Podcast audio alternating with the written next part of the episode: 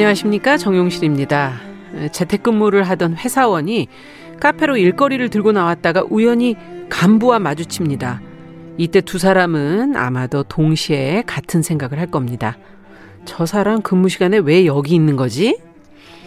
어두운 밤 골목길에서 발자국 소리가 들리면 걸음을 막 서두르게 되고 이 배달 주문한 치킨 상자를 열어볼 때 다리 개수가 맞는지 세어보고 싶은 그런 마음이 들 때가 있죠. 주말에 또 내가 산 로또가 역시나 꽝이었다 라는 걸 확인하면서 언젠간 인터넷 게시판에서 본 음모론이 뇌리를 스칩니다. 또 뉴스에서 대통령 선거 후보들의 공약을 보면서는 에휴, 공허하게 큰 소리만 친다며 냉소를 하게 됩니다.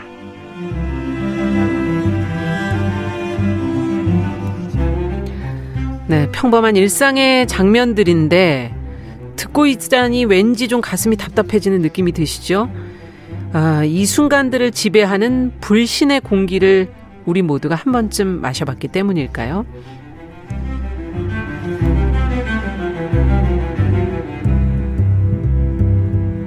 네, 정유실의 뉴스 브런치 일요일 이 시간 사람들의 마음을 만나고 있습니다. 뉴스 브런치 부설 심리연구소 뉴부심. 2022년 2월 20일 일요일 문을 열어보겠습니다.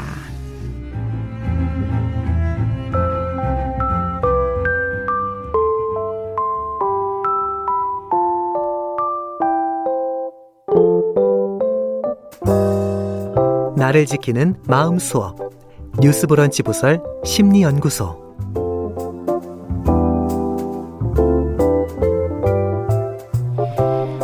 일요일에 함께하는 뉴스브런치 부설 심리연구소. 우리가 한 주 동안 살아가면서 느꼈던 다양한 감정들, 또 그 상황에 놓인 여러 사람들의 마음들, 책과 영화, 심리학적 해석을 통해서 생각해보는 그런 시간입니다. 자, 오늘도 함께할 세 분 같이 인사 나눠보겠습니다. 책 소개해 주시는 남정미 서평가 안녕하세요. 안녕하세요. 반갑습니다. 진짜 배달 주문한 치킨 상자 꼭 세워보는 예, 남정미입니다. 네. 자, 영화를 맡은 구해조밥의 저자 김준영 작가 안녕하세요. 네, 안녕하세요. 같이 김준영 작가도 항상 다리 세 보시나요? 아니요. 전혀 관심이 없습니다. 어, 저 치킨 같이 먹어야겠다. 아니, 그럼 뭐 어떤 뱃살을 부위? 좋아합니다. 아, 뱃살, 뱃살이 모자라나? 네. 알겠습니다. 심리학적 조언을 해주시는 서울 디지털대 상담 심리학 부부 이지영 교수님 안녕하세요. 네, 안녕하세요. 네. 자, 뭐 오늘 불신에 관한 얘기를 좀 해보려고 그러는데 믿음을 갖기가 참 어려운 시대에 살고 있는 건 또 맞는 것 같아요. 음. 나는 누군가에게 믿을 만한 사람인가 거꾸로 한번 저희가 어, 상황을 생각해 본다면 자신 있게 그래 이렇게 말하기는 좀 어려울 수도 있을 것 같습니다.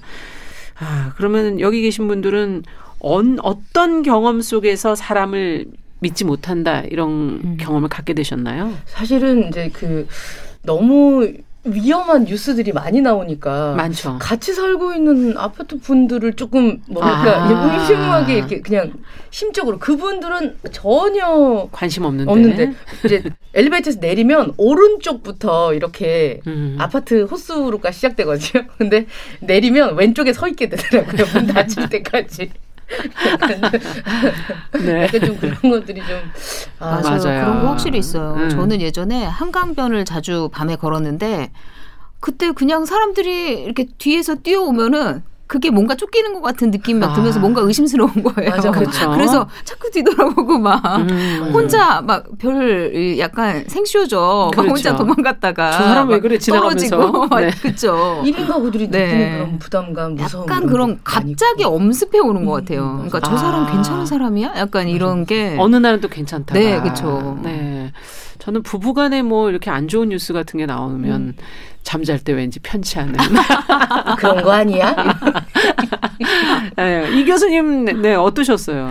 저는 어. 불신 주제 생각을 이제 하면서 음. 제 이제 지나온 시간들을 또 돌아보게 음. 되더라고요. 근데 제가 되게 사람을 잘 믿는 스타일이에요. 음, 네. 지금도 마찬가지고 근데 제 인생에서 한동안 사람을 잘 이렇게 못 믿고 의심하고 경계하던 그런 시기가 있었더라고요. 아, 언제였나요? 20대 때 20대였던 20대? 것 같은데 근데 내가 왜 그랬나 하고 돌아보니까 굉장히 이렇게 스스럼 없이 금방 친해졌던 어떤 친구가 있었는데 아. 여자친구가 있었는데 어, 그 친구가 보니까 되게 질투도 많고 어. 이렇게 힘에 대한 욕심도 되게 많고 어. 그리고 굉장히 파워가 있는 사람에게 제 뒷담화를 한다거나 어. 저를 곤란하게 네. 하고 이런 일을 겪으니까 그 다음부터는 아, 그렇죠. 사람을 만날 때 어 저 사람에게는 어떤 문제가 있지? 음. 저 사람에게는 어떤 그런 어, 안 좋은 점이 있, 지 음. 이렇게 계속 찾게 되더라고요. 아. 그래서 이렇게 경계하고 조심하고 또 예. 상처받을까봐 그랬던 시기가 있었어요. 그렇군요. 사람한테 또 그런 경험이 있다면 또더 네, 그렇지 맞아요. 않을까. 음. 왜 이런 마음이 생길까요? 네.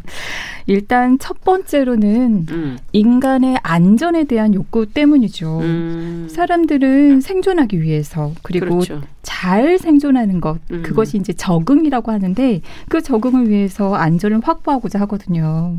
그래서 사람들은 믿을 수 있는 사람을 원하고 그런 사람과 함께 있을 때 안전하다고 느껴요. 네. 두 번째는 과거 상처받은 경험들이 있기 때문이죠. 음, 음, 지금 이 교수님 사례네요. 예. 모든 대부분의 사례가 음. 사실은 과거 상처에서 비롯됩니다. 음. 자라보고 놀란 가슴, 소뚜껑 보고 놀란다고 살면서 숱한 상처를 경험하게 그럼요. 되잖아요. 음. 배신당하기도 하고 실망하기도 하고 폭력을 겪기도 하고 또는 사소하지만 상처가 되는 말과 행동을 음. 겪기도 하고 이렇게 상처받지 않은 사람이 있을까? 그렇죠.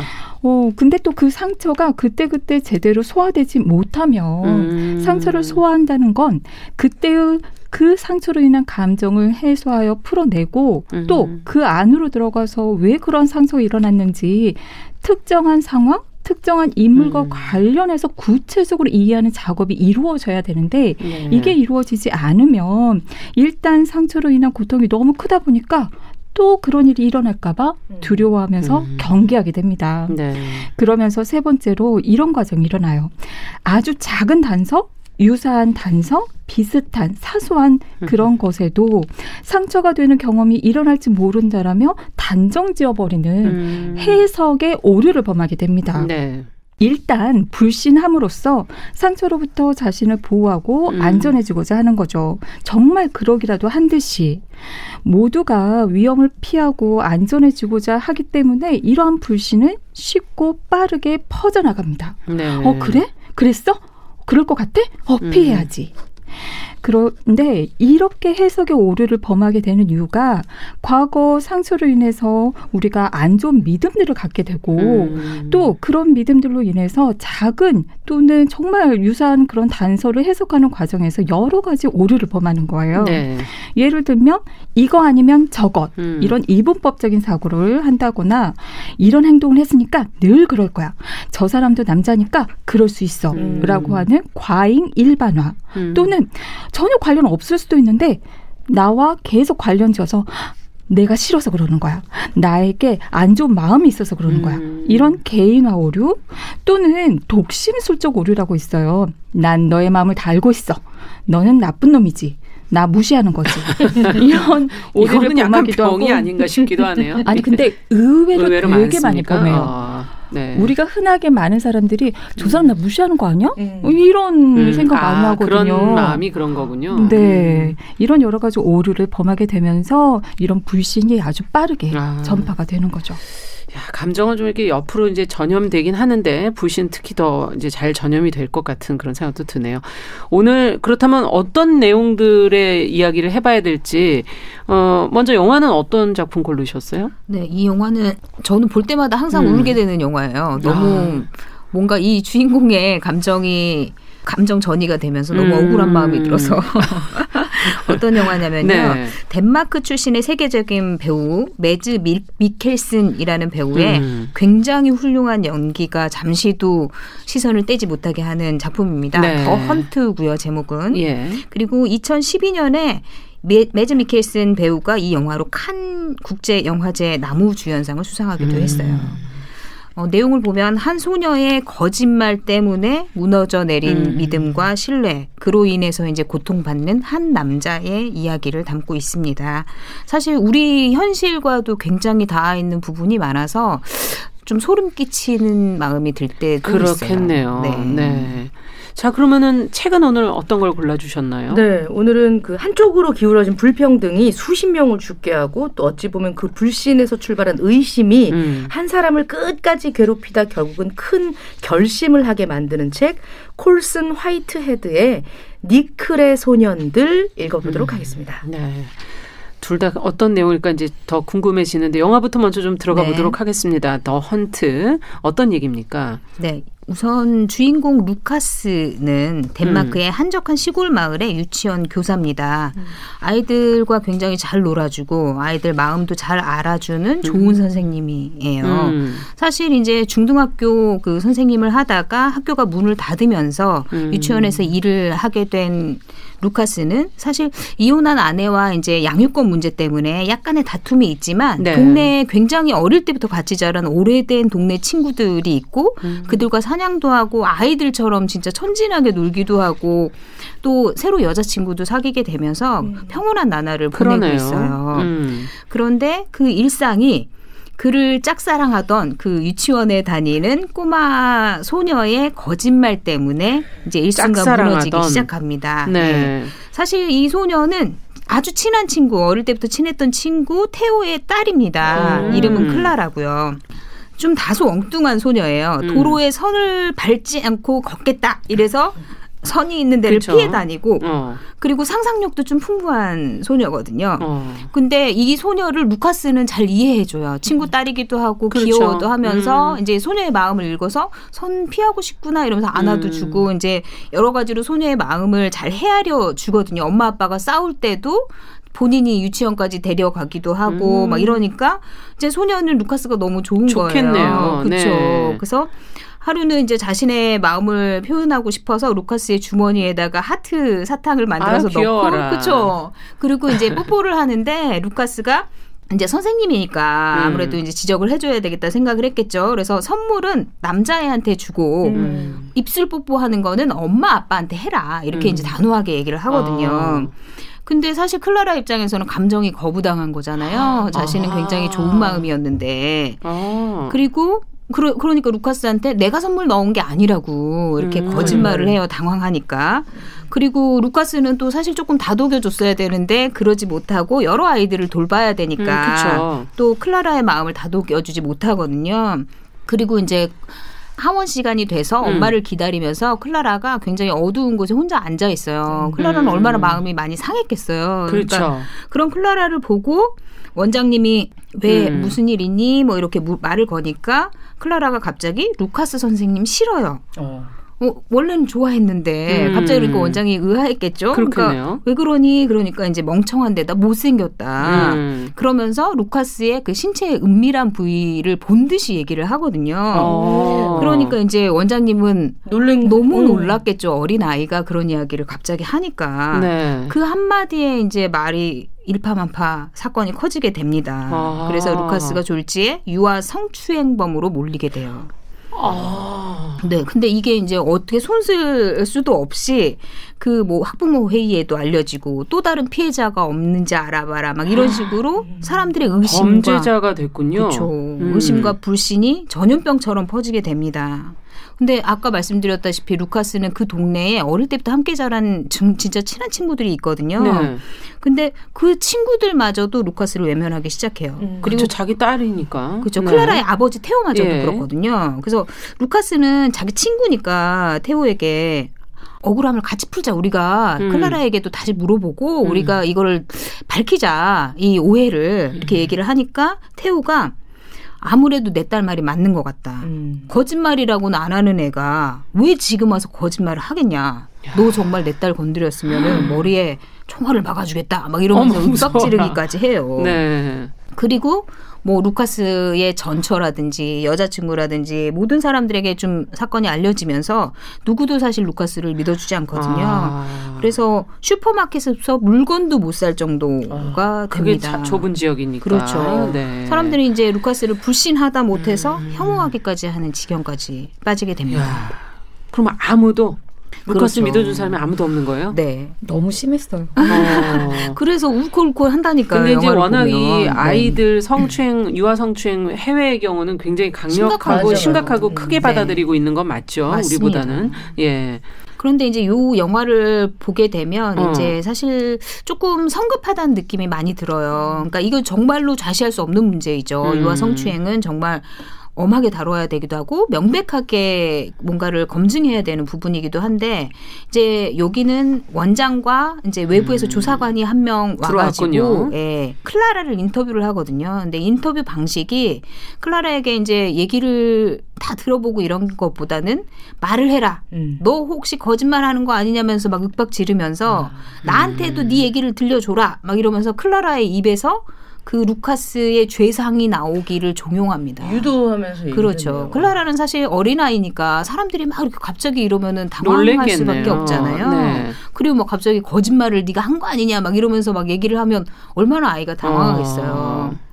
그러면서 뭐 유치원에서 선생님이 신체를 보여줬니? 음. 정말 어. 보여주긴 했구나. 막 자기네들끼리 짐작을 해가지고 음. 결론도 자기네가 네. 보여줬어. 그 다음에 뭘 했니? 막 이러면서 아. 클라라를 굉장히 윽박질러요. 그러니까 자기네끼리 막 북치고 장구치고 막 혼자 토하고 막 별 일을 다 합니다. 아. 그리고 이런 상황이 이제 아까 말씀드렸듯이 학부모 회의에서 추가 피해자를 찾는다. 찾는다. 혹시 뭐 아이들에게 물어봐라. 그런 추가 피해가 있는지 음. 그러면서 성학대 후유증에 대해서 설명을 해줘요. 음. 근데 그 이후로 여기저기서 본인도 그런 일이 있었다면서 아이들의 증언이 쏟아져 나오기 시작하는 거예요. 어이. 근데 어머나. 이게 네 사실 아이들의 증언인 건지 아니면 부모의 강요인 건지 알 수 없는 상황입니다. 음. 아. 그리고 이 대목에서 그러는 게 후유증이라고 네. 하는 것이 사실은 보편적인 힘들 때 나타날 수 있는 그런 증상이거든요. 그럼 당연히 있겠죠. 그렇죠. 음. 그리고 클라라 반응만 봐도 단적으로 사실 진짜 아이가 겪은 일이야 라고 이렇게 생각을 해볼 수 있는 게 이 난리가 난 와중에 클라라가 루카스 집에 찾아와서 음. 그 강아지 페니하고 산책을 해도 되냐고 물어봐요. 음. 그러면서 클라라가 되게 슬픈 표정으로 음. 아저씨가 저한테 나쁜 짓을 했대요. 이러면서 울먹이거든요. 음. 그러니까 루카스가 너도 그렇게 믿니? 그러니까 클라라가 모르겠어요. 기억이 안 나요. 음. 그러니까 루카스가 내가 어떻게 했니? 그러니까 클라라가 정말. 이젠 기억이 안 나요라고 얘기를 해요. 그러니까 아. 사람들이 하도 많은 질문들을 하고 하니까 아이는 거짓말을 그냥 혼란스러운 거죠. 네. 그리고 엄마가 기억이 안 날 거다. 음. 이렇게 얘기를 해서 충격을 받들었습니다. 아, 예. 그래서 루카스는 어쨌든 뭐 왕따에 뭐 폭력까지 당하고 음. 뭐 범죄자인데요. 그렇죠. 예. 히스테리적인 광기에 휩싸여 가지고 타인들한테 그러니까 얼굴도 모르는 타인한테까지 위협을 당해요. 음. 근데 사실 이런 모습들 루카스의 모습을 보면은 되게 공감이 되는 부분이 우리가 인터넷 세상 속에 보면은 뭐 악플. 별 얘기 다 음, 그렇죠. 맞아요, 맞아요. 근데 그런 것들이 사실 증명된 건 아니거든요. 맞아요. 증명되었다기보다는 그냥 뭐 아, 누군가가 하나 화두를 열면 카더라 나도 그랬다더라. 어, 나도 들었다. 뭐, 않고 음, 예, 확인도 안 하면서 그렇죠. 자의적으로 막 해석해 가지고 소문을 확산시키잖아요. 음, 맞아요. 그러니까 굉장히 어디서 많이 본 것 같은 상황들이. 아. 이렇게 확대되는구나 소문이 이런 생각이 많이 들어요. 진짜 이렇게 되면 루카스의 입장이라면은 참 답답하고 아니 출구가 뭐가 있어야 되는데 한 사람이라도 좀 도와주면 좋을 텐데 어떻게 이런 상황이 있을 수 그렇죠. 있을까요? 출구가 좀 생겼습니까? 너무 다행인 것이 네. 루카스에게는 아들이 있습니다. 음. 그리고 그 아들이 아버지를 전적으로 믿어줘요. 아. 그리고 아들이 이제 엄마한테도 거짓말을 하고 아버지를 찾아 마을에 와요. 아빠가 공경에 처했다는 사실을 알고. 음. 그리고 아버지의 옛 친구들을 찾아다니면서 도와달라. 음. 그리고 클라라한테도 왜 거짓말을 했냐 막 이러면서 몰아붙이다가 오히려 친구들한테 아빠 친구들에게 맞기도 하고. 음. 그렇습니다. 근데 음. 아, 이제 그 마쿠스 아들 마쿠스뿐만 아니라 또 다행히도 친구 한 명도 가족들과 함께 루카스를 돕겠다고 나서요. 아. 네. 그리고 그 일로 인해서 이제 진실이 서서히 드러나기 시작합니다. 음. 근데 그 친구가 조사를 하면서 경찰에게 들은 이야기를 해주는 대목이 있어요. 네. 듣자 하니 모든 애들이 똑같은 얘기를 하고 있대. 너희 집 지하실을 묘사하더라나? 벽지며 소파 색깔 같은 거 말이야. 근데 너희 집을 수색한 경찰들이 뭘 알아냈을까라고 마쿠스에게 묻거든요. 음. 마쿠스가 얘기해요. 지하철, 지하실이 없다는 사실이요. 음. 그러니까 다들 맞아 이러면서 웃는 거예요. 아. 그러니까 사실 이게 아이들이 경험한 거라기보다는 누군가에 의해서 그렇죠. 예. 그렇다고 볼 수 있겠죠. 그래서 다행히 루카스가 풀려납니다. 음. 그런데 한 번 새겨진 좋은 글씨는 쉽게 사라지지 않죠. 그러니까 익명의 타인들이 루카스 집에 돌을 던지고 또 그 애견 정말 사랑하는 강아지 페니를 죽이까지 합니다. 야, 그리고 슈퍼마켓도 여전히 출입 금지예요. 아. 근데 루카스는 피하기보다 정면 돌파하고 싶어해요. 어, 예. 워낙. 그렇죠. 어. 워낙 자기 고향이고 음. 친했던 친구들이 그렇죠. 다 거기 있는데. 그렇죠. 그래서 뭐 루카스는 어쨌든 슈퍼마켓도 나가라는데도 꿋꿋이 물건을 사면서 사고. 계산을 음. 하겠다라고 음. 주장을 하다가 얻어맞고 이제 밖으로 음. 나오거든요. 피투성이가 돼서. 음. 근데 그 모습을 클라라의 아빠 테오가 보고 좀 혼란스러워해요. 그렇죠. 자기 어쨌든 굉장히 친한 친구고 음. 또 경찰에서도 일단 풀려나기는 했잖아요. 음. 근데 막 저렇게 맞고 하니까 마음이 음. 좀안 좋았겠죠. 그리고 크리스마스가 됩니다. 아. 루카스는 양복을 갈아입고 몰골을 추스리면서 교회를 갑니다. 음. 근데 교, 크리스마스 때 외국은 교회에 가죠. 다들 모이죠 마을 네. 분들이. 그래서 다들 뭐 모여서 숙덕되는 가운데 혼자 앉아요. 음. 그리고 클라라가 속해 있는 유치원 성가대 노래를 들으면서 눈물이 글썽글썽 한 음. 눈으로 친구 태호를 계속 쳐다봅니다. 음. 정말 원망하듯이. 말은 안 했지만 수많은 말이 그 안에 그렇죠. 포함되어 있네요. 네. 네. 그리고 노래를 따라 부르다가 감정이 이제 절정에 달해서 태호에게 다가가서 폭발합니다. 음. 나한테 할 말 있냐? 음. 할말 있냐고. 뭐가 보여? 뭐가 보이기는 하니? 없어. 아무것도 없어. 아무것도 없잖아. 그만 좀 괴롭혀라. 이렇게 음. 소리를 지릅니다. 그리고 태호를 때려요. 음. 얼마나 원망스럽겠어요. 네. 그리고 사실 태호가 예전에 그랬거든요. 루카스는 음. 거짓말하면 다 알 수 있어. 눈을 실룩거리거든. 이렇게 아. 얘기한 적이 있었어요. 근데 태호마저 자신의 그런 걸 안다고 했던 친구마저 그렇게 자신을 음. 오해하고 불신하고 믿어주지 않고 혐오하고 이러니까 얼마나 음. 슬펐겠습니까. 그래서 그렇게 감정을 폭발시키고 태호도 그의 눈을 보고 뭔가를 느껴요. 그렇죠. 뭔가 진심인지는 그렇죠. 아니까. 네. 그리고 그렇게 오랫동안 봤으니까. 음. 그래서 루카스의 눈빛을 보면서 뭔가 깨달은 듯한 표정을 지우는 테오가 음. 클라라의 이제 방을 밤에 자, 음. 잠자리에서 서성이다가 클라라가 루카스에게 인사하는 얘기를 듣게 돼요. 루카 이제 잠결에 클라라는 꿈에. 아버지가 아, 예. 이제 루카스라고 착각을 하고 아. 클라라가 일어나지 말았어야 할 일이었어요. 라고 말을 해요. 그리고 아, 아버지라고 얘기를 하니까 자시, 내가 바보 같은 말을 했다. 아저씨는 잘못이 없다. 음. 그렇게 얘기를 하고 태호는 이제 뭔가 결심한 듯이 음식을 음. 챙겨서 크리스마스 음식을 다 챙겨서 루카스 집으로 갑니다. 그리고 굉장히 어색한 화해를 해요. 둘은. 음.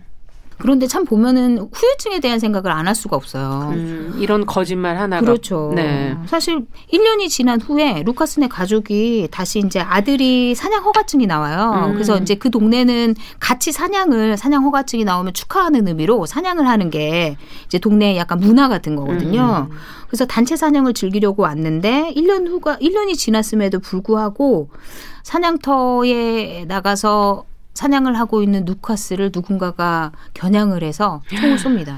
아. 다행히 루카스가 맞지는 않아요. 음. 그런데 루카스의 눈은 눈물로 가득 차죠. 아. 사실 본인은 인간답고 정의롭게 살고 싶었던 인물이거든요. 루카스는. 그러니까요. 그리고 고집스럽게 자신의 결백을 증명하려고 했고, 음. 그리고 증명되었다고 생각했는데 여전히 아직도 믿지 않는 아직도 사람. 자신을 믿지 음. 않는구나 이런 생각 때문에 그렇게 슬픈 눈을 음. 하고 영화는 끝납니다. 아. 야, 정말 불신이 불신을 낳고 또 거짓이 또 거짓을 낳고 또 거짓이 또 확대 재생산되는 그렇죠. 과정. 어떻게 이렇게 쉽게 이렇게 이런 일이 일어날 그러니까요. 수 있을까? 근데 우리의 상황을 또 들여다 보면 또 그런 경우가 있기 때문에 유명인들도 사실 그런 사례가 너무 많으니까 맞아요. 네. 음. 그리고 이제 뭐 유명인을 더 또 더해서 일반 시민들도 억울한 상황에 있다가 이렇게 한번 이슈화되고 나서 예. 그게 아니라고 밝혀줘도 요만하게 나잖아요 기사가 맞아요. 이미 사람들은 찾아볼 생각도 안 하고 그걸 음. 믿어버리고 같이 욕을 한 상태에서 인정하고 싶지도 않고 아 이런 일들이 진짜 많죠. 그러네요. 어떻게 본다면 불신이 집단적으로 지금 일어나는 상황이라 더 힘들 것 같고 이 불신으로 생기는 문제점들이 참 여러 가지가 있겠네요. 일단은 불신이 일어났을 때 과거 자신이 경험했던 상처가 되는 인물이나 상황을 그 사람에게 투사, 음. 투사라고 하는 건 보내버리는 거거든요. 네. 그 사람일 거야. 그래서 저 사람은 이런 사람일 거야. 이렇게 할 거야. 이러면서 진실이 아닌 것처럼 실제가 아닌 과거 인물과 관련한 자신들의 어떤 생각과 경험을 마치 그 사람인 것처럼 그 사람이 한 것처럼 할 것처럼 생각을 해버리는 그래서 진짜 실제와 달리 이야기에 부풀려져 버리는 문제점이 있죠. 음. 그리고 또 심각한 문제는 뭐냐면 그럼으로써 과거 상처받았을 때의 그 겪은 아픔 음. 그리고 그로 인한 분노, 화 그리고 화가 나면 공격성이 따라오고 그 쌓여 있는 그 화를 풀지 못한 화를 그 불신의 대상에게 표현해도 마땅하다라고 생각하면서 음. 표현한다는 게 문제가 있는 거죠. 네. 마치 우리의 어떤 복수를 할 쌓여 있는 것을 음. 풀 사냥감을 찾듯이 표적을 음. 찾듯이 그런 과정이 일어나서 제목을 그래서 더 헌트라고 짓지 않았나 음. 그런 생각이 들어요. 그러네요. 네. 근데 루카스가 참 섭섭했던 건 아마 클라라의 아버지 테오가 아닐까 싶어요. 너무나 친한 네. 친구였는데 네. 분명히 둘 사이에는 뭐 거짓말하는 거 눈, 눈으로 보기만 해도 안다는 그런 사이였는데 그렇죠. 왜 이렇게 갑자기 이 친구가 이렇게 됐을까요? 불신하게 그러게요. 됐을까요? 굉장히 딸의 일이니까. 음, 네. 딸의 일이니까. 맞아요. 어쨌든 혈육이잖아요. 음. 가장 사랑하는 사람. 음, 그래도 한 번은 물어볼 수 네, 있지 네. 않았을까 하는 생각은 좀 네. 들어서요. 그렇죠. 아쉬움이 있죠. 예. 그 부분에서 이해를 해본다면 부모는요, 음. 자녀가 힘들면 그 힘든 정도를 0에서 100을 기준으로 하면 얼마 정도로 느낄 것 같으세요? 아이가 음, 힘들어. 힘들어. 음. 본인보다 아마 더 느끼겠죠. 그렇죠. 대부분 음. 어떻게 대답하냐면 200이요. 1000이요. 그 정도로 부모는 아이가 조금만 힘들다고 해도 그 고통을 굉장히 크게 느꼈거든요. 음. 근데 태호 입장에서는 어린 딸이 성폭력을 당했다고 하니까 아마 하늘이 무너지는 듯한 그런 놀라고 고통스럽고 화가 날 거예요. 음. 근데 감정이라는 것이 생존을 위해서 만들어진 생물학적 장치라서 감정이 고양되잖아요. 음. 그러면 우선적으로 감정에게 반응하기 위해서 일시적으로 사고를 담당하는 뇌의 전두엽 부분이 억제가 돼요. 음. 그래서 감정에 압도되어 버리면 사고나 판단이 잘 돌아가지 않는 거죠. 음. 그래서 아마 루카스의 눈을 볼 그런 생각도 못했을. 거예요. 음. 또 하나는 해석하면서 오류를 범하는데 이분법적인 사고 방식을 음. 보이더라고요. 예를 들면 태호가 루카스를 믿게 되면 자신의 딸이 거짓말했다는 것이 돼버리는 셈이잖아요. 음. 사람들은 거짓말한 사람에 대해서 굉장히 공격성과 비난을 갖게 돼요. 음. 그러면 그 어린 딸이 위험해지는 거죠. 아, 그렇군요.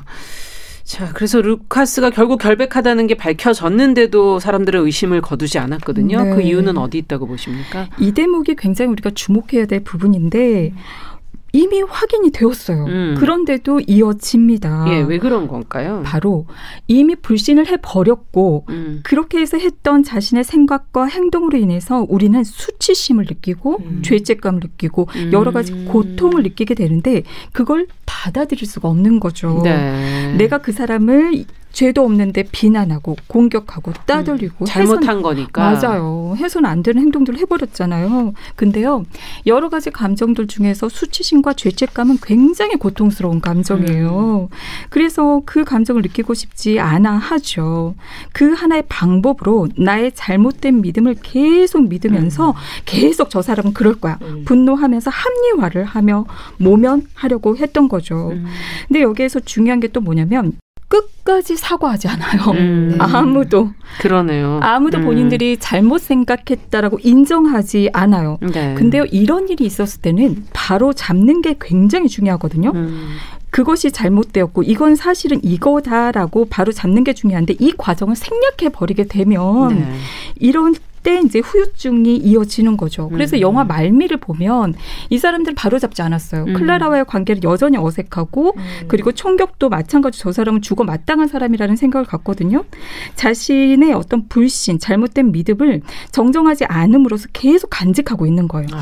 내가 분위기상 조용히 있지만 난 그 사람이 했다고 믿어. 이렇게 음. 돼버리는 거죠. 참 더 슬프네요 결과가. 예. 음.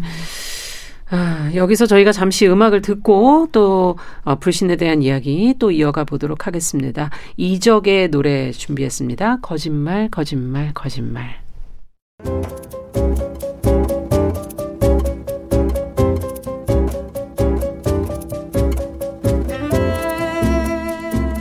여러분은 지금 뉴스브런치 부설 심리연구소를 듣고 계십니다.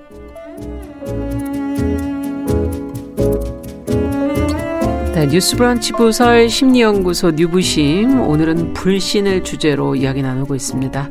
어, 구해조밥의 저자 김준영 작가, 남정미 서평가, 서울 디지털대 이지영 교수님 세 분과 함께하고 있습니다. 아, 불신 얘기를 하니까 마음이 무겁지. 그니까요. 아니, 근데 그것도 못 믿겠는데. 아, 저런 거짓말 함부로 하지 말라니까요. 네. 자, 그럼 이제 책으로 좀 가보도록 하죠. 책은 뭐 어떤 불신의 이야기가 담겨 있을지 니클의 소년들 예. 소개를 좀 해주세요. 어 일단 니클의 소년들이라는 소설에 이제 소설이라 정말 다행이다라는 음. 생각이 드는 내용들이 나옵니다. 배경이 펼쳐지는 이곳은 3년 전 문을 닫은 니클 캠퍼스의 북쪽입니다. 음.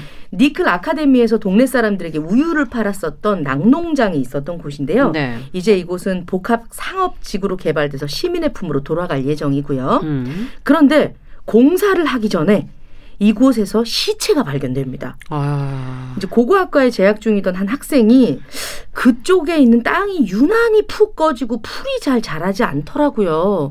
너무 이상했어요. 아. 그러니까 일반 땅이 아니었던 거죠. 그러네요. 예. 그래서 알고 보니 1921년에 기숙사 화재가 있었고 그때 숨진 43구의 시신이다 이러면서 발굴이 됩니다. 아. 근데 이상한 게 이 현장에서 금이 가거나 구멍이 뚫려 있는 두개골 대형 산탄이 잔뜩 박힌 갈비뼈 같은 것들이 나왔다는 겁니다. 어머나. 이게 이제 기숙사 화재가 있었어. 근데 그 전에 뭐가 있었나? 네. 그렇죠? 이곳은 낙농장이었던 평화로운 곳을 공원으로 만들어 사람에게 이제 돌려주려고 하고 있었는데 네. 평화롭지 않았던 것이죠. 어 불이 났어. 이게 전부 다 거짓말이었던 아. 거예요. 아. 두개골 갈비뼈 나왔다는 사실도. 근데 이제 아. 언론에 노출되었었던 사실들이 실제가 아니었었던 거예요. 음. 좋아 보였던 것들이 전부 거짓이었던 거죠. 음. 이것이 일단 불신의 시작입니다. 사실 이 니클 아카데미는 수십 년 전 재판을 받은 소년들이 갱생을 위해서 갔었던 감화원입니다. 아. 이 니클 아카데미에 다녔던 소년들은 저 고약한 곳을 너무나 잘 알고 있습니다. 예. 오늘 니클의 소년들의 주인공은 그곳을 너무 잘 알고 있어요. 당했었던 게 너무 많기 때문에요. 거기에서 생활하며 살아나온 유일한 생존자인 것입니다. 유일한 생존자. 음. 근데 이제 유일하다고 얘기하는 부분이 중요한 게 이제 뒤에서 밝혀져요. 그렇군요. 혼자 살아나온 건 아니지만 어. 혼자 이 진실을 알고, 알고 있는, 있는, 거예요. 예. 어. 저곳은 저 들어가면 절대 살아나올 수 없었던 니클의 공식적인 묘지 부트힐이라는 이름이 불려졌었던 곳입니다. 음. 그 부트힐의 존재가 공원 조성을 하려다 드디어 세상에 드러나게 된 것이죠. 아니 지금 말씀을 들어보니까는 뭐 낙농장 이렇게 뭐 평화로운 곳이 아니라 정말 무서운 곳이어서 사람이 저렇게 죽었었구나 이런 그렇죠. 지금 섬뜩한 생각이 들면서 예. 궁금해져요. 맞습니다. 이 니클 아카데미라는 이름이요. 예. 처음에는 플로리다 주 정부에 의해서 1899년에 처음 설립이 됐습니다. 음, 음. 어린 범법자들이 못된 친구들과 분리돼서 신체적, 지적, 도덕적 교육을 받고 새 사람이 되면 훌륭한 시민의 품성과 목적 의식을 지니고 다시 사회로 돌아갈 수 있다. 음. 그렇게 해주자라는 취지에서 플로리다 소년 산업학교란 이름으로 오픈이 이름은 멀쩡하네요. 예. 네.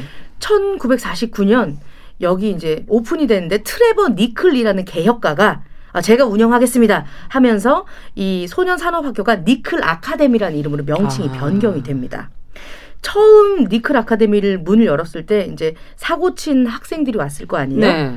다섯 살까지 아이까지 받았다고 하는 거예요. 아니 걔네들은 장난인데. 그러니까요. 이제 너무했다. 설립 네. 취지 자체도 결국은 거짓이었던 거죠. 음. 이곳에 엘 우드라는 흑인 소년이 들어옵니다. 네. 이제 엘 우드는 마틴 루터킹을 존경하면서 굉장히 똑똑한 친구예요. 음. 그래서 내일부터 이제 흑인 대학인 멜빈 그리스 기술 대학에서 수업을 듣게 되거든요. 음. 그래서 너무 떨리는 거예요. 아 이제 나 공부를 하는구나 하면서 멜빈 학교로 가려고 히치하이킹을 하는데 아, 눈부신 초록색의 61년식 플리머스 퓨리라는 차를 얻어 타게 됩니다. 네. 근데 이 멋진 카가 훔친 차였습니다. 음. 그러니까 훔친 차를 히치하이킹에서 같이 얻어 탄 거예요. 네. 이 잡히니까 이 히치하이킹 태워준 사람이 같은 일행이라고 얘기를 해버린 거죠. 아. 그러니까 훔친 사람이 되어서 경찰에게 엘 우드는 하루아침에 차량 절도 범죄자가 되었고 아. 너 니클로 가. 라는 판결을 받게 됩니다. 네. 그리고 드디어 평온에만 보였던 니클의 속사정이 엘우드가 들어가자마자 드러나게 되는 거죠. 아, 너무 궁금해요. 거기가 어떤 곳인가. 네, 니클 아카데미는 네. 불신의 불신의 불신을 다 주는 그런 곳이었습니다. 어떤 거예요? 슬로건이 아카데미라고 했잖아요. 예. 들어가 보니 호칭부터 아카데미는커녕 애들을 인간 취급하지 않는 듯 보입니다. 니클 아카데미 소년들은 단계에 따라서 1단계는 유충, 어이 남유충 이렇게 불러요. 아이들을 유충. 어. 그리고 두 번째는 탐험가. 어, 세 번째 그레이드로 올라가면 개척자. 음. 네 번째 일 잘하고 시키는 대로 잘 푸는 애들을 에이스라고 부릅니다. 음. 입학하는 소년들에게 관리자들이 직접 이 명칭을 설명합니다. 음. 야, 니네들은 일단은 벌레들이야 유충, 어 알지? 이러면서 설명을 하고 그런 것으로 보아 아이들이 어떤 취급을 받는지 예상이 가시죠. 어, 밖에 사는 사람들은 이 안에 일어나는 모든 것들을 알 수 없습니다. 그렇죠. 이것이 이제 두 번째 불신의 시작인데요. 네. 그래서 이곳은 인종 차별을 지지하는 곳이었다는 게 알려집니다. 아. 니클 아카데미는 백인 소년과 흑인 소년들이 모두 수감이 되어 있는데요. 네. 백인은 화이트하우스라고 하는 백인들만 따로 하는 공간에 있고 있고요. 흑인은 흑인들끼리 건물을 사용하는데 흑인 수용 시설은 운동장 건너서 쫙 엄청 걸어가야 돼. 엄청 걸어가야 돼요. 어. 그러니까 일을 여기 앞에서 하다가도 화이트하우스에 자려거나 뭘 가려면 흑인 하우스 흑인에 있는 애들은 저 끝에까지 가야 아. 되는 그런 그리고 아이들이 식사 시간에 먹는 음식은 오트밀 죽이 전부이거든요. 배고파서 어떻게 해요, 젊은데. 일단 근데 햄이나 통조림들이 어. 기부품들이 굉장히 많이 들어와요. 그런데 뒷거래를 통해서 소년들이 받을 보급품들은 흑인 소년들이 받을 보급품이요. 이미 다른 곳으로 팔린 상태입니다. 아. 아, 그러니까 이제 택배를 치면 중간에서 누군가 인터셉트 해가지고 그렇죠. 뜯어먹고 하는 것이죠. 때마다 백인과 흑인 소년들이 맞붙는 권투 시합이 열리는데요. 이건 여기 니클 아카데미에 있는 어뭐 이제 어떻게 보면 교도원이라든가 그렇죠. 여기에 있는 사람들의 볼거리이기 때문에 하게 되는 겁니다. 음. 일종의 투견 같은 볼거리인데요. 아이러니하게도 이 경기는 늘 백인 소년의 승리로 끝납니다. 음. 흑인 소년 대표들이 막 흑인 소년 대표에게 막 흑인들이 응원을 하잖아요. 근데 백인 소년의 승 리에 돈이 걸려 있어요. 아. 그래서 어, 권투 시합에서 이기려고 하면 너 부투일로 끌려간다. 이제 죽는다는 얘기죠. 어, 그래서 아이들은 흑인 소년 대표로 들어가도 여기서 이기지 음. 못해요. 그나마 백인 소년들의 생활은 봐줄만 하지만 니클의 흑인 소년들의 생활은 상상을 초월합니다. 엄청난 학대와 끊임없는 폭력 그리고 성적 농락을 당하게 되는데요. 이러면서 소리 소문 없이 죽어간 과거 니클 감화소의 소년들의 얘기가 등장을 합니다. 그렇군요. 어, 애들을 뭐 전부 사회생활로 돌려보낸다고 하는데 돌아오겠어요 이래가지고 살아나온 사람이 거의 없습니다 이곳에서. 이제야 조금 알겠네요 왜 네. 그런 건지. 근데 아까 전에 이제 잘못한 것들을 바로잡을 생각이 없다고 했잖아요. 음. 부투일에서는 이 시체와 유골이 발견된 후에 조사를 촉구한다는 청원 뉴스 그리고 정부가 사과를 할 것 같다는 소식이 들리면서 기념, 기념관을 짓기 위한 모금 현황들이 활활활 타오릅니다. 음. 예. 어, 연일 언론을 장식하는 장면에서 불씨는 끝으로 치닫는데요.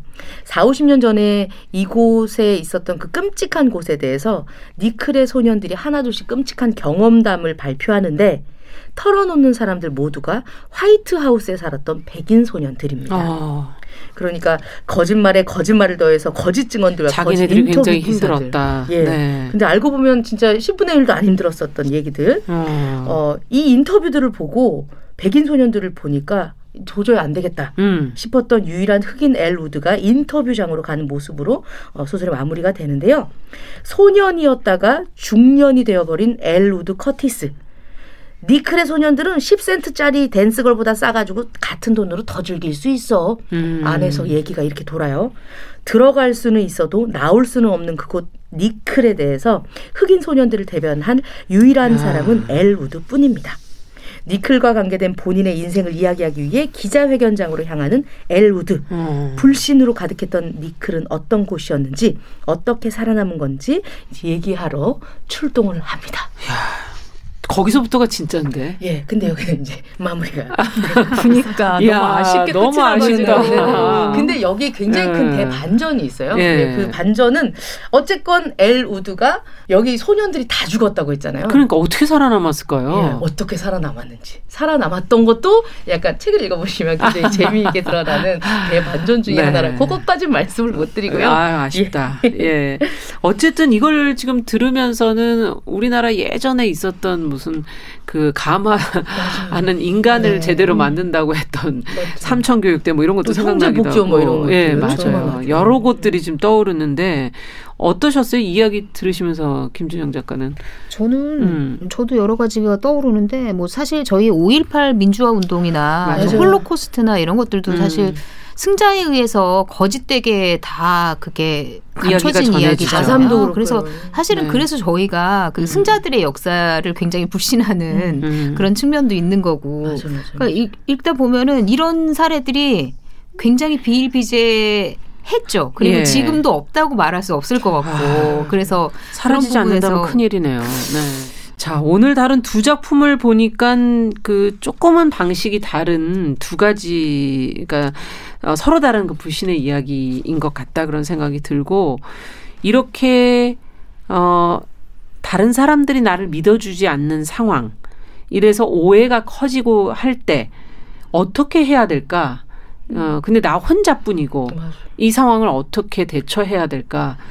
어 참 난감할 것 같아요. 그냥 보통의 사람들은 아유 그냥 여기를 떠나버려야겠다 그 맞아, 그 생각밖에 안 들 것 같은데 어떻게 하는 게 자신을 위해서도 또 타인을 위해서도 맞는 선택일까요? 네, 사실 이런 일들이 이야기 나눠 보면은 비일비재하게 일어나요. 크고 음. 작은 거에 그런 수준의 차이지. 인간은 안전을 위해서 친밀한 관계를 통해서 유대감과 소속감을 갖잖아요. 네. 그래서 그 관계 안에서 보호받고 안전할 수 있다고 생각을 하죠. 그래서 여러분들에게 크게 두 가지 가지 팁을 드리고 음. 싶어요. 일단 이런 일들이 발생하는 걸 예방하기 위해서는 첫째로 신뢰할 수 있는 사회적인 끈을 꼭 만들어 놓아야 합니다. 이건 무슨 말입니까? 소속된 그룹 안에서 예. 서로의 솔직한 마음을 소통할 수 있는 안전한 관계를 계속 유지하는 것이 중요하다는 아. 거죠. 그런 관계가 있을 때 상대방도 이 관계를 유지하기 위해서 음. 만일 잘못된 소문이나 오해가 발생했을 때 음. 우리에게 당사자에게 어, 전해줄 수가 있는 거죠. 근데 네. 영화에서 보면 아무도 루카스에게 무슨 일이 일어났는지 얘기해주지 않아요. 그러니까요. 그래서 루카스는 대처를 못하는 거죠. 음. 그래서 또한 또 이런 관계가 있으면 이런 소문이 있을 때 그 사람들에게 다른 여지가 있다고 아닐 수도 있다고 이렇게 수정해 줄 수 있는 음. 노력도 해줄 수 있거든요. 그럼 이제 사람들은 어 그래 다른 여지가 있어 이러면서 소문을 멈추게도 할 수가 있고 소문을 음. 더디게도 할 수가 있죠. 음. 음. 그러나 고립되어 있으면 문제가 발생을 합니다. 음. 우리가 이전에 고독에 대해서도 주제를 다루었듯이 고 고립되어 있는 대상이 있잖아요. 네. 그럼 우리는 그 대상에게 여러 가지 어, 투사를 하고 공격성을 갖기도 해요. 음. 영화에서 루카스는 친구들은 되게 많았지만 그러니까요. 본인의 성격 탓에 속마음을 얘기하는 편이 아니고 참의 음. 편이었어요. 맞습니다. 그래서 마음을 잘 얘기하지 않으니까 그러니까. 사람들은 루카스의 속을 모른다고 생각하고 자기들 편한 대로 그러면 아 이 사람이 이럴 거야 저럴 거야 이렇게 생각해 버릴 가능성이 높거든요. 음. 그래서 소속된 그룹 안에서도 사회적인 끈 그리고 그룹 밖의 사람과도 그 끈을 만들어 놓는 것이 음. 필요합니다. 두 번째는 이런 일이 발생했다. 음. 그러면 가능한 한 빨리 잘못된 소문을 정정해야 해요. 그게 될까요? 소문이라는 것은요 예. 익명성으로 인해서 키워지는 거예요. 그러니까요. 누군가에 대해 잘못된 이야기를 퍼뜨리는 것 자체가 우리는 수치스러운 일이라는 걸 알거든요. 예. 하지만 내가 그러는 걸 모른다고 생각을 하면 과감해집니다. 음. 그래서 이런 이 이야기를 들었다면 발생했다면 소문을 이야기하거나 또는 소문을 들은 그 사람들을 모두 접촉하는 게 좋아요. 가능한 한 모두 다 찾아다녀야 되나요? 네, 음. 사실은 이게 어머, 구차하게 힘들다. 느껴질 수도 있지만 네. 나를 위해서 어. 난 네가 한 일을 알고 있어라는 메시지를 직접적으로 전하는 그럼 게 이래야 되겠군요. 너, 어, 그렇죠. 어, 들은 소문을 음. 뭐냐, 내용이 뭐냐, 그렇죠. 누구한테 들었냐, 음. 어, 그 다음에 또 그 사람 찾아가서 누구한테 들었냐. 네. 용실형도 그랬게 어, 얘기했어? 이렇게? 어. 네. 그래서 네가 한 것을 알고 있고 음. 직접적으로 알리고 음. 잘못된 사실은 정확히 바로 잡아주어야 합니다. 네. 그렇게 했을 때 소문을 가능한 빨리 막고 불신을 막는 방법이죠. 그렇지 예. 않게 되면요. 이게 아 그래? 어 나는 이런 어. 생각하는데 나에게는 저 사람이 얘기 안 했네? 모를 거야 이러면서 소문이 음. 확산되어 갈 수가 있는 거죠. 그렇군요. 영화에서는 진짜 이런 과정이 없어서 아무도 책임지지 않습니다. 그래서 답답하고 음. 보고 그렇죠. 있으면 답답한 네. 느낌이 네. 들죠. 근데 사실은 이 큰 용기가 필요한 거예요. 그러네요. 찾아다니면서 잘못된 사실을 밝히고 그다음에- 에너지도 필요할 그쵸. 것 같고 음, 네. 참 용기도 쉽지 필요하고요. 가장 한다. 직접적인 효과가 있는 음. 최선입니다. 음. 자, 그러면 뭐 사회적으로 어, 이렇게 퍼지는 불신은 어떻게 보십니까? 네. 사실 합리적인 의심이라고 하잖아요. 음. 그거는 안전을 위해서 필요하죠. 음. 또 우리가 스스로 보호하기 위해서 그러나 계속 근거 없이 의심하는 것은 물론 이런 과정은 앞서 얘기했던 것처럼 과거 상처로 인해서 비롯되는 건데 네. 이렇게 계속 의심을 하는 것은 안전을 일시적으로 보장해 줄지는 몰라도 음. 우리가 살아가는 세상과 만나는 사람들에게서 끊임없이 안 좋은 측면을 보게 돼요. 음. 위험할 수 있는 측면들을 골라서 보게 만들어 버리거든요. 예. 거봐, 저 사람 저런 점이 있어. 음. 저 사람은 저런 안 좋은 행동을 했어. 분명히 저 사람은 나에게 상처 줄 수 있고 배신할 수 있어. 이렇게 되어 버리면 결국 세상은 삭막해지고 관계는 서로에 대한 음. 불신과 경계로 인해서 불안해서 공격성으로 또는 과거 상처로 인한 분노로 공격성으로 가득 차 버리는 오히려 음. 위험한 사회가 될 수 있습니다. 그러네요. 우리 모두는요 안전한 사회를 원하거든요. 음. 덜 상처받을 수 있는 상처받지 않을 수 있는 사회를 원해요. 음. 그러기 위해서는 믿음 신뢰를 키우는 게 필요하죠. 그럼 이것은 어떻게 키워지느냐? 사람들은 이것을 위해서 솔직한 사람을 원해요. 음. 믿을 수 있는 사람을 그렇겠죠. 원하죠. 왜냐면요 경계하고 방어 장치에 굉장한 에너지가 들어가거든요. 네. 누구도 이렇게 에너지를 거기에 많이 쓰고 싶진 않아요. 그걸 음. 풀수 있는 그런 신뢰로운 관계를 원하죠. 음. 그럼 이렇게 하기 위해서는 누군가는 시작을 해야 되거든요. 음. 먼저 솔직하고 먼저 믿는 태도를 보이는 게 필요하죠. 음. 그런데 우리는요, 네가 이러는 걸 보여주면, 네가 믿을 만 하면 이렇게 조건을 겁니다. 그렇지 네. 않으면 난 일단 너를 의심하겠어, 음. 경계하겠어. 그런데요, 그건 믿는 게 결코 아니에요. 그 조건이 충족되더라도 또 다른 조건을 걸게 되거든요. 그렇죠. 그런데 믿는다는 것은 그냥 믿는 겁니다. 음. 두려움을 감수하고 한번 믿어 보는 거죠. 음. 그럴 때 상대도요, 에너지 경계의 그걸 풀고서 나에게 믿음을 보여줄 수 있습니다. 네. 그리고 마지막으로는요, 음. 우리가 어떤 사건을 해석하는 과정에서 범하는 그 해석의 오류를 좀 줄여보는 노력이 필요하지 음. 않을까. 이건 이거야, 저건 저거야. 이런 단정하는 거. 맞아요. 네. 그러지 않고 진짜 세상은요 너무 다양한 경우의 수들이 많고요. 맞아, 맞아. 그 상황을 이해하려는 그런 여지를 음. 한번 가져보면 어떨까. 그래서 먼저 들어보려 해보고 어떻게 일이 일어났는지 이해할 음. 수 있도록 구체적으로 확인하려는 그런 노력을 우리 함께 해보면 좋을 것 같습니다. 네. 자, 뉴스브런치 부설 심리연구소 뉴부심. 오늘은 저희가 불신에 대해서 같이 한번 생각을 해봤습니다. 내가 먼저 믿는 그 노력이 우선돼야 된다 하는 생각도 해보게 됐고요. 오늘은 영화 더 헌트, 소설 니클의 소년들 두 작품을 같이 들여다봤습니다.